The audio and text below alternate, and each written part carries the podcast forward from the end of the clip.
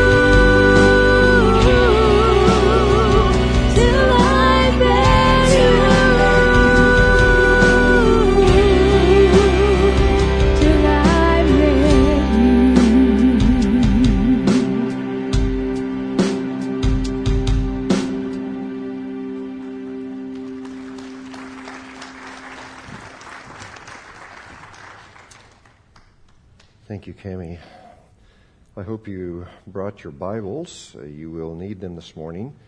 And we're going to wrap up our series entitled David. And if you would go ahead and turn to Second Samuel chapter 11. And we're going to be covering about 15 years here in the next 30 minutes. And so try to stay engaged. And I realize in the series of David, we could go for weeks and months, maybe even another year, but I just kind of have a sense within me that it's time to move on. Now, in today's lesson, I want to remind us of something that probably few of us need to be reminded of, but I'm going to remind you anyway. And here's the reminder. This is kind of a dust statement, but here it is. Life rarely goes as planned. Life rarely goes as planned. Some of you have seen that play out in your marriage. You planned on being married until death separated you, but your marriage didn't go as planned. Others of you, life didn't go as planned because despite doing your best as a parent, you have a prodigal son or you have a prodigal daughter. And right now, it looks like they're not interested in coming home. For others of you, life didn't go as planned and your life was shattered because you or a family member was diagnosed with an incurable disease, and you have prayed and prayed and prayed and prayed, but it appears that there will be no miraculous healing. Others of you, life didn't go as planned, and you've come to the realization that money may always be tight, and you may never be able to own your own home, or that dream job is not that dream job after all. So today we're going to let David answer the question, what should we do when life doesn't go according to plans? Now today we're going to skip ahead about 20 years from where we ended our lesson last week. David is no longer the cool kid. He's no longer the young phenom who killed Goliath. He is no longer the darling of Israel. David is starting to show his age. He's in his 50s. He's been king for around 22 years. Now, let me just insert this. I know this is kind of our younger service, younger set. And for you young whippersnappers that are in your 20s and 30s, and you think being in your 50s is old, it's not such a bad thing today, okay? You may have less hair, may have less color in the hair that you have, but those of us in our 50s, we're still able to do most everything we want. And we're definitely a lot wiser. May not be able to work harder, but we can work smarter. Plus, many people in their 50s have paid off their house. They're debt-free, starting to accumulate a little bit of a nest egg, and they're financially stable to where they don't always have to order off the value meal. Not to mention, some of us 50-year-olds have grandkids, and that's super cool. So as a card-carrying member, I can personally attest that being in the 50s bracket is not so bad. Do I hear one amen? Okay, that was kind of weak, but I realize most everybody is just a young whippersnapper here. So, but in David's world, because life was so hard, life was so cruel, life was so brutal, being in your 50s was tough. By now, David had probably lost most of his teeth. He was probably no longer a handsome dude. Probably didn't smell very good. So with that in mind, let's pick up our reading. 2 Samuel chapter 11, verse 1. Again, we'll be reading from the NIV. In the spring, at the time when kings go off to war, David sent Joab out with the king's men and the whole Israelite army. They destroyed the Ammonites and besieged Rabbah, but David remained in Jerusalem. Now, question, why didn't David go off to war when kings typically did that? We don't know. Maybe because of his age. Maybe he didn't feel well. We don't know. But he stayed home in Jerusalem. Verse 2. One evening, David got up from his bed and walked around on the roof of the palace. From the roof, he saw a woman bathing. The woman was very beautiful. And David sent someone to find out about her. The man said, "Isn't this Bathsheba, the daughter of Eliam and the wife of Uriah the Hittite?" Then David sent messengers to get her. She came to him, and he slept with her. Now, a few lessons ago, we learned that God did not want Israel to be governed by a king. He wanted to rule through prophets and judges. And there were different reasons there, but one of the problems of having a king is that it's really hard to tell a king no. I mean, you can tell a prophet no, and you can certainly tell a pastor no. Many of you have perfected that art. Whenever I come to you and ask you to lead a small group, you know how to say no. But it's hard to say no to the king. So as David sent messengers to get Bathsheba, the messengers couldn't say no. Bathsheba couldn't say no. So she ended up at the palace. And even if you weren't raised in church, you know the story. David and Bathsheba spent the night together, and actually it probably happened multiple times. And one day she messaged David, verse 5, saying, I'm pregnant. Well, David thinks, I'm the king. I'm the boss. I can fix this problem. So we read in 2 Samuel chapter 11, verse 6. So David sent this word to Joab, "Send me Uriah the Hittite," which that's Bathsheba's husband who was off fighting a battle. And Joab sent him to David. When Uriah came to him, David asked him how Joab was, how the soldiers were, how the war was going, just some chit-chat there. Then David said to Uriah, "Go down to your house, wash your feet. In other words, you know what, Uriah, as long as you're here, you've been roughing it there, and you might as well go home and enjoy the comforts of your home and just enjoy being with your wife. So Uriah left the palace. A gift from the king was sent after him. But let me just say, Uriah is a very conscientious man. Verse 9, so Uriah slept at the entrance to the palace with all his master's servants and did not go down to his house. Well, David finds out that Uriah didn't go home. And so in verse 10, he said, why didn't you go home, Uriah? Uriah said, you know what, the ark and Israel and Judah, they're staying in tents, and my master Joab and my Lord's men are camped in the open fields. How could I go to my house to eat and drink and lie with my wife? In other words, you know, my buddies are roughing it. They're having it tough. They're suffering. And so how can I spend the night in comfort with my wife when my buddies are roughing it? So David's plan A didn't work, but he says, no biggie. I can still fix this problem. And we read in verse 12, then David said to him, stay here one more day, and tomorrow I will send you back. So Uriah remained in Jerusalem that day and the next. And listen to this. At David's invitation, he ate and drank with him, and David made him drunk. But in the evening, Uriah went out to sleep on his mat among the master's servants. He did not go home. So even while Uriah is intoxicated, he still has some principles about him. He would not go home and sleep with his wife. But not to worry, even though now plan B didn't work, David says, I can still fix this problem.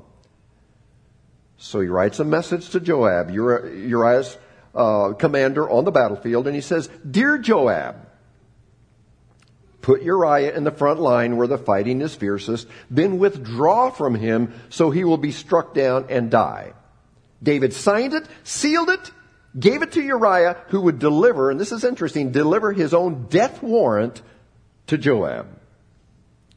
Well, Joab does as the king says, because you can't say no to the king. He puts Uriah on the front line, suddenly withdraws from him, leaving him alone, and he dies. Bathsheba mourns his death. David secretly rejoices. He had fixed the problem.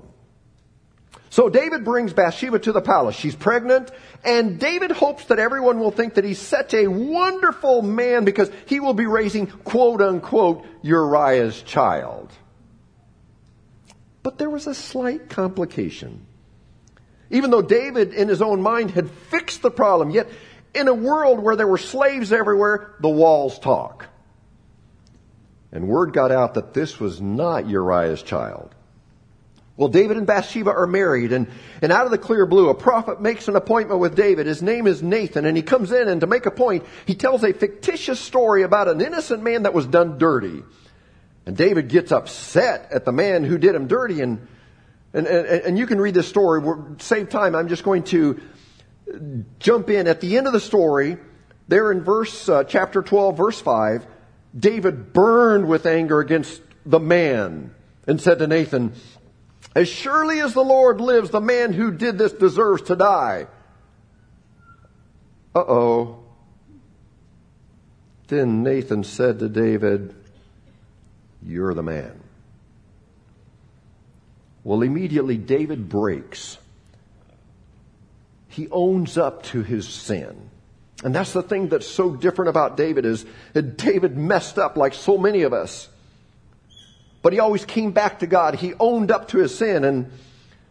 But then Nathan goes on and gives three consequences of his sin. And here's one in 2 Samuel chapter 12, verse 10. It says, now therefore the sword will never depart from your house because you despised me and took the wife of Uriah the Hittite to be your own. In other words, your house, by the way, David, is going to be characterized with violence and bloodshed. And we're going to see that shortly. Here's another consequence. This is what the Lord says. Out of your own household, I'm going to bring calamity upon you before your very eyes, and this is really kind of bizarre, but pay attention. Before your very eyes, I will take your wives, give them to one who is close to you, and he will lie with your wives in broad daylight. You did it in secret, but I will do this thing in broad daylight before all Israel, and we'll see that play out shortly. Then David said to Nathan, I've sinned against the Lord. Nathan replied, "The Lord has taken away your sin. You're not going to die. But here's another consequence. But because by doing this, you've made the enemies of the Lord show utter contempt, the son born to you will die." Shortly after this, David's son dies. What about the other consequences? Well, a year goes by, nothing happens. 2 years, nothing happens. 5 years, nothing happens. Finally, 10 years later, another one of the consequences takes hold. Let me try to walk you through it. David's oldest son was named Amnon. And because he was the eldest, he was in line to become the next king. But we read where Amnon was consumed with lust for his half-sister Tamar. So Tamar and Amnon shared one parent, but not both. Well, Amnon went on a mission to get his half-sister's attention. She just ignored him. And so one day Amnon confided in one of his buddies named Jonadab. And you can read this in 2 Samuel chapter 13. But Jonadab gave Amnon a strategy to get Tamar. Here it was. Amnon pretended to be very ill. And he sent a message to David, his father. And he said, "Dad, I'm really sick. And would it be okay if Tamar would prepare a special meal for me? For some reason, she just has a way that makes me feel better." David didn't know anything was going on. He says, "Sure." So Tamar brings in some food. Verse 10, 2 Samuel chapter 13. "And Tamar took the bread she had prepared and brought it to her brother Amnon in his bedroom.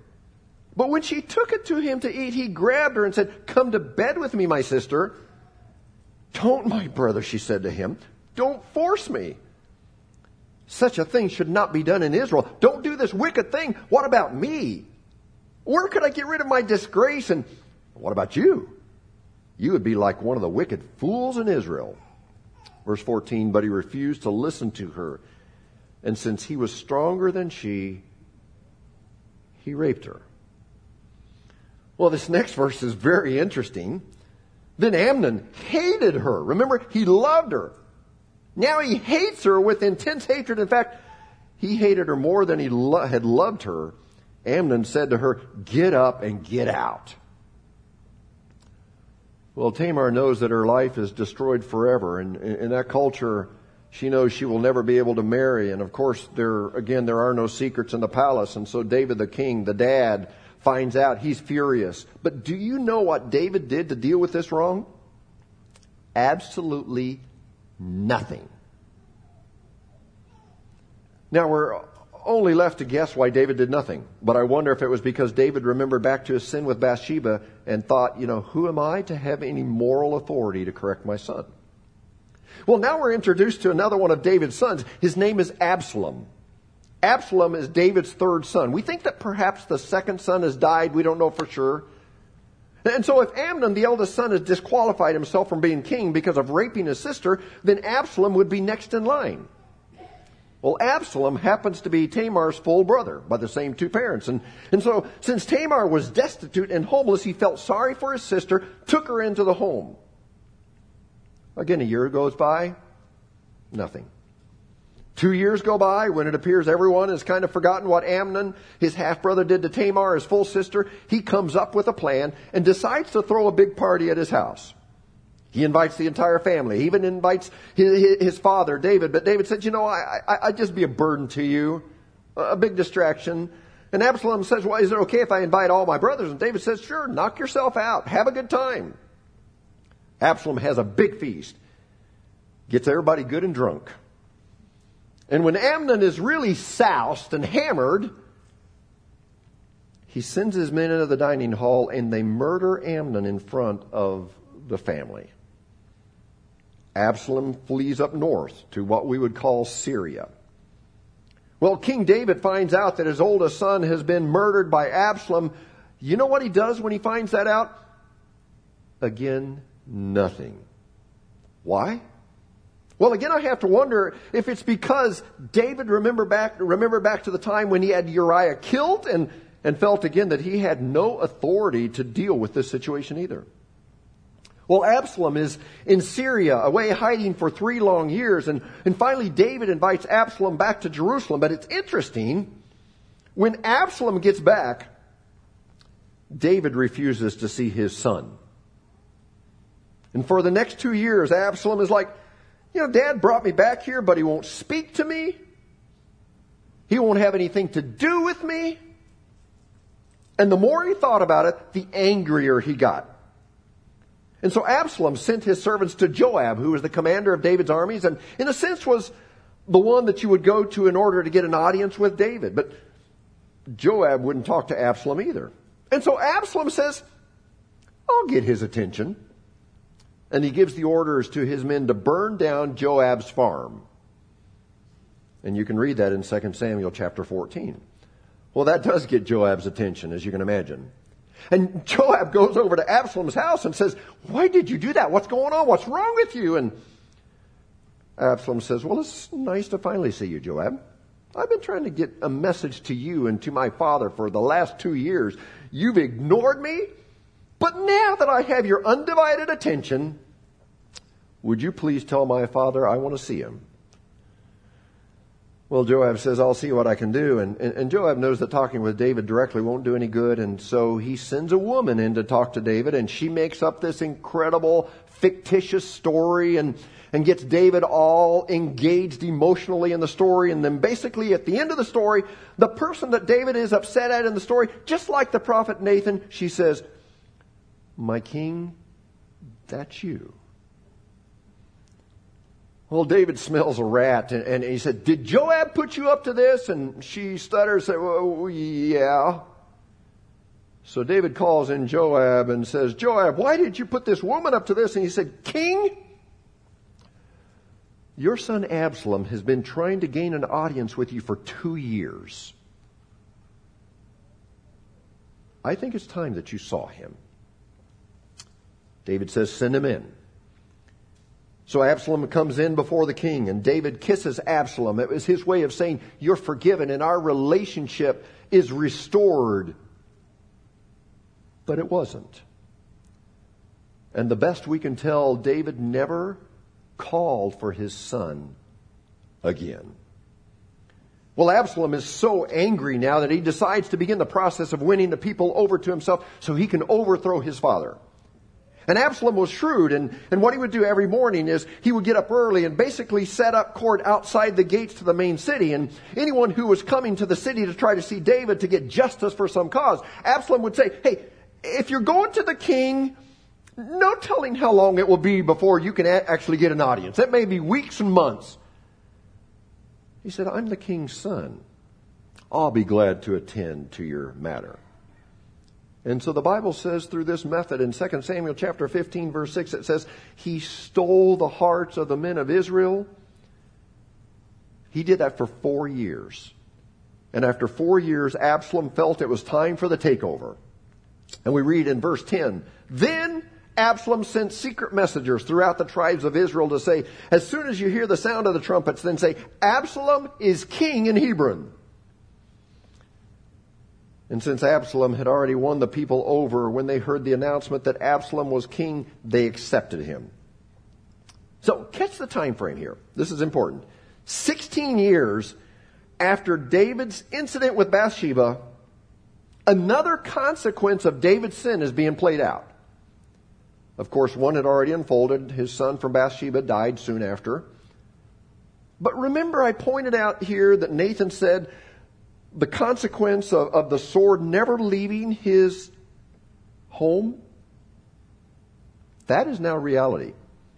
His firstborn son, Amnon, has been murdered by Absalom, who has now instigated a civil war and is dividing the entire nation. Well, then verse 13, a messenger came and told David, the hearts of the men of Israel are with Absalom. Then David said to all his officials who were with him in Jerusalem, come, we must flee, or none of us will escape Absalom. We must leave immediately. So David once again is a fugitive, but remember, he was a fugitive before. But the difference is that this time he's not 22 years old. He's now 61 years old. This was not supposed to happen. David, the giant slayer, the darling of Israel, the one anointed by Samuel to be king. This was not the way it was supposed to end. And here once again, this is where our lives intersect with the story of David. Some of us here this morning, we know about disappointment. Some of us know about heartbreak. Maybe we're even angry and frustrated with God. After all, God could have kept this from happening, right? I mean, you raised him right, you raised her right, but look where they are today. I mean, you've tried to be faithful to tithe, but you still struggle financially. I mean, you lived a good moral life, but cancer still invaded your home. Life wasn't supposed to work out this way. Well, David and his whole caravan of family and friends scramble out of Jerusalem before Absalom and his men get there. And in fact, as I read this, I don't know how many times I read this verse, and it's so graphic, I couldn't get it out of my mind. It's so gut-wrenching. Just look at this. In 2 Samuel chapter 15, verse 30, it says, David continued up the Mount of Olives, weeping as he went. Picture this. His head was covered and he was barefoot. This was the king. And it goes on and says, all the people with him covered their heads too and were weeping as they went up. So here's this scene that is so gut-wrenching because there's a family divided. There's a nation that's divided.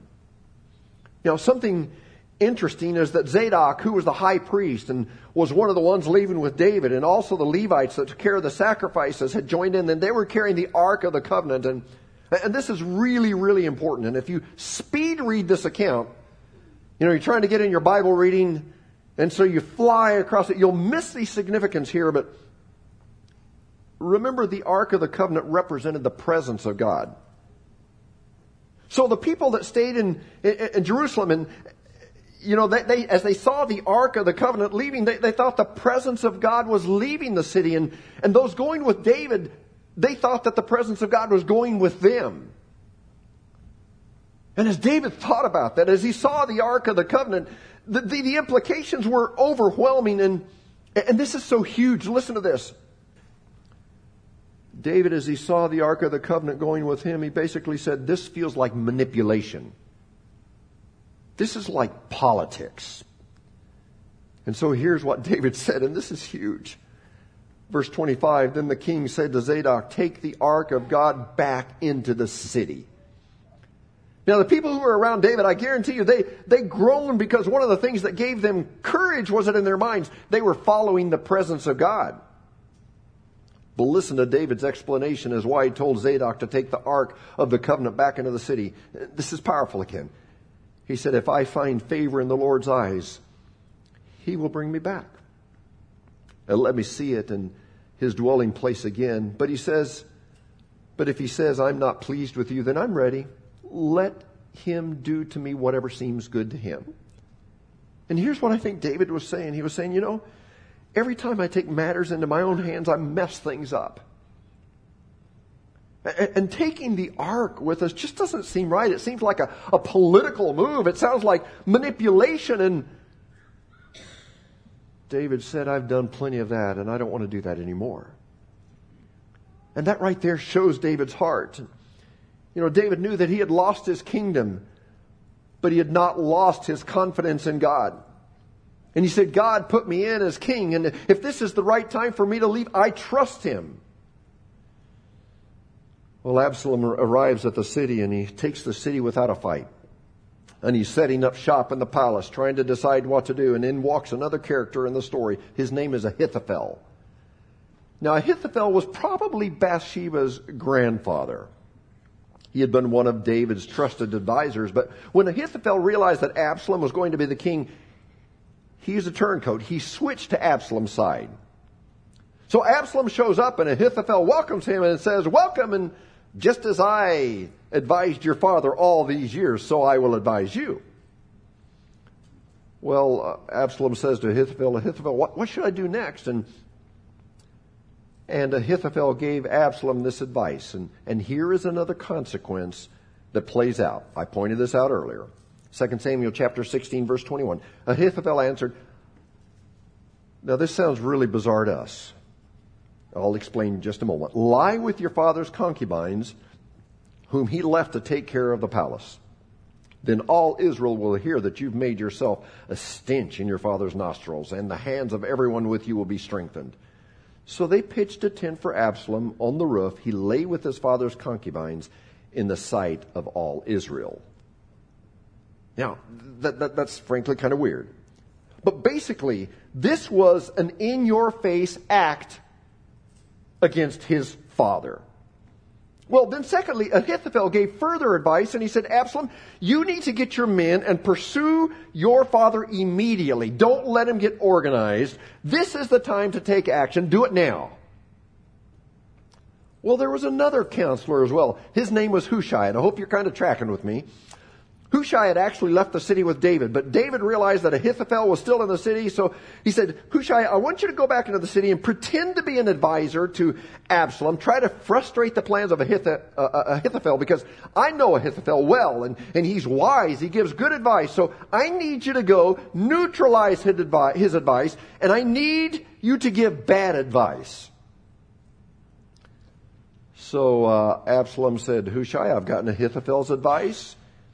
He says, we need to plan and do something now. Well, what's your advice? Well, in 2 Samuel chapter 17, verse 7, Hushai replied to Absalom, the advice Ahithophel has given is not good this time. You know your father and his men, they're fighters and as fierce as a wild bear robbed of her cubs. Besides, your father is an experienced fighter. He will not spend the night with his troops. So he said, Absalom, your father may be 61, but do not be fooled by his age. He and his men are as fierce as a mama bear robbed of her cubs. So Absalom, don't listen to Ahithophel. He's a wise man. He normally gives good advice. This is bad advice. Instead, take your time, and once you gather all the tribes to yourself, then you can personally lead this campaign to overthrow your father, which was not good advice for Absalom. Hushai was giving advice that would be best for David. Well, Absalom liked Hushai's advice, and Ahithophel knew the end was near because he knew that if David were given time to organize, there was no way that he could be defeated. And so the Bible says Ahithophel went out and he hanged himself. David, in the meantime, goes to a city you've probably never heard of called Mahanaim. He hears that Absalom is coming for him with his army, and David realizes he has no choice but to defend the people who are with him. So David, the brilliant military man that he is, he does a very smart thing. He divides his army up into thirds. But then he speaks to the commanders. He says, when you catch up with Absalom's army, be gentle with Absalom. I realize this is war, but if there's any way to spare my son's life, please do so. Well, David's generals insist that David not join them in battle. He watches his soldiers march out to confront his son in battle. 2 Samuel chapter 18, verse 6, the army marched into the field to fight Israel, and the battle took place in the forest of Ephraim. Why the forest? Probably David wanted it that way. Maybe led the men into the forest because his men were better equipped to fight under these conditions.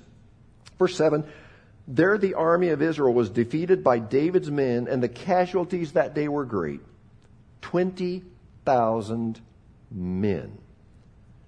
The battle spread out over the whole countryside. And listen to this, and the forest claimed more lives that day than the sword. I don't know how that happened. I don't know. Maybe it was the low-hanging branches, maybe a lot of roots that tripped up horses, maybe bogs, swamps. We don't know.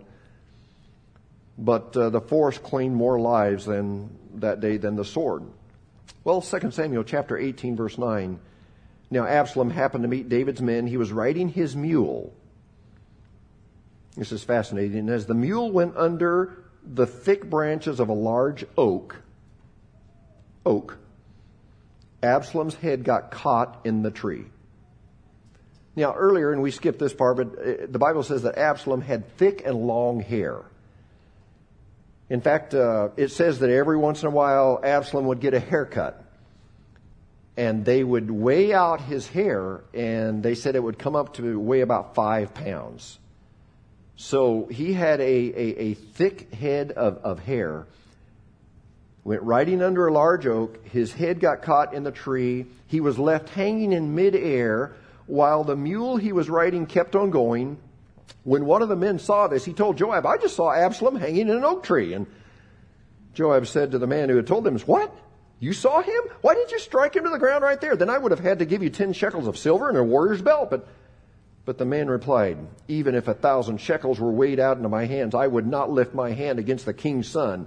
In our hearing, the king commanded you, and Abishai and Ittai, protect the young man Absalom for my sake.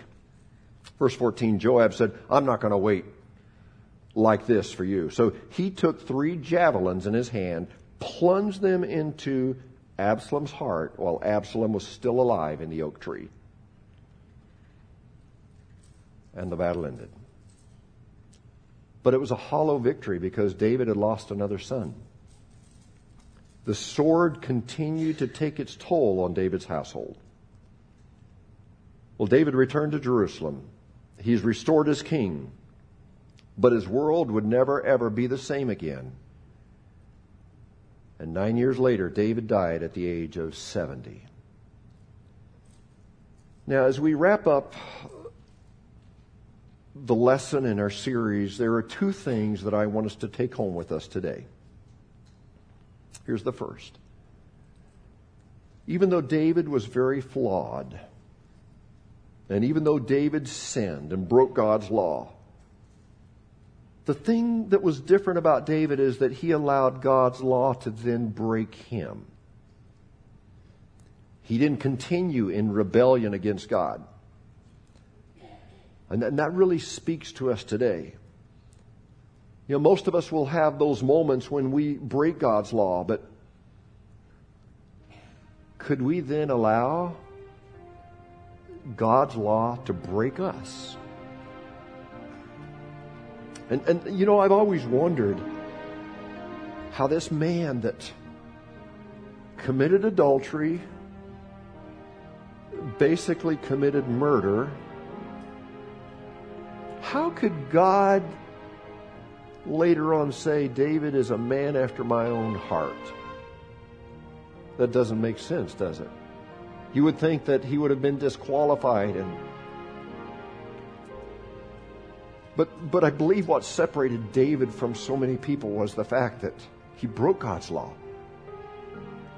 But as king, then he didn't try to defend himself. He allowed God's law to then break him. He owned up to it. And I think that's the message for us today. The likelihood is that there will be those times when we break God's law. When that happens, I believe what we learn from David is that we need to come back to God. We need to repent. And so for those of you that have messed up and you're feeling like there's no hope for me and I'm too far gone, you need to reread 1 and 2 Samuel and see how God loved David and respected David despite his sin. Here's the second takeaway. David, even though life did not go as planned, he never lost his confidence in God. And I need you to really listen to this, because this goes against kind of a popular philosophy today, but the foundation of our faith is not answered prayer. The foundation of our faith is not everything going our way. You know, sometimes we hear, well, my dreams came true. God is good. My dreams didn't come true. I wonder if there is a God. The foundation of our faith is not everything in life going our way. The foundation of our faith is not endings where everyone lives happily ever after. And I think that David, of all people in the Bible, would be the quickest to remind us that when we feel forsaken, we're mistaken. I want you to catch that. When we feel forsaken, we're mistaken. Because God never forsakes His children.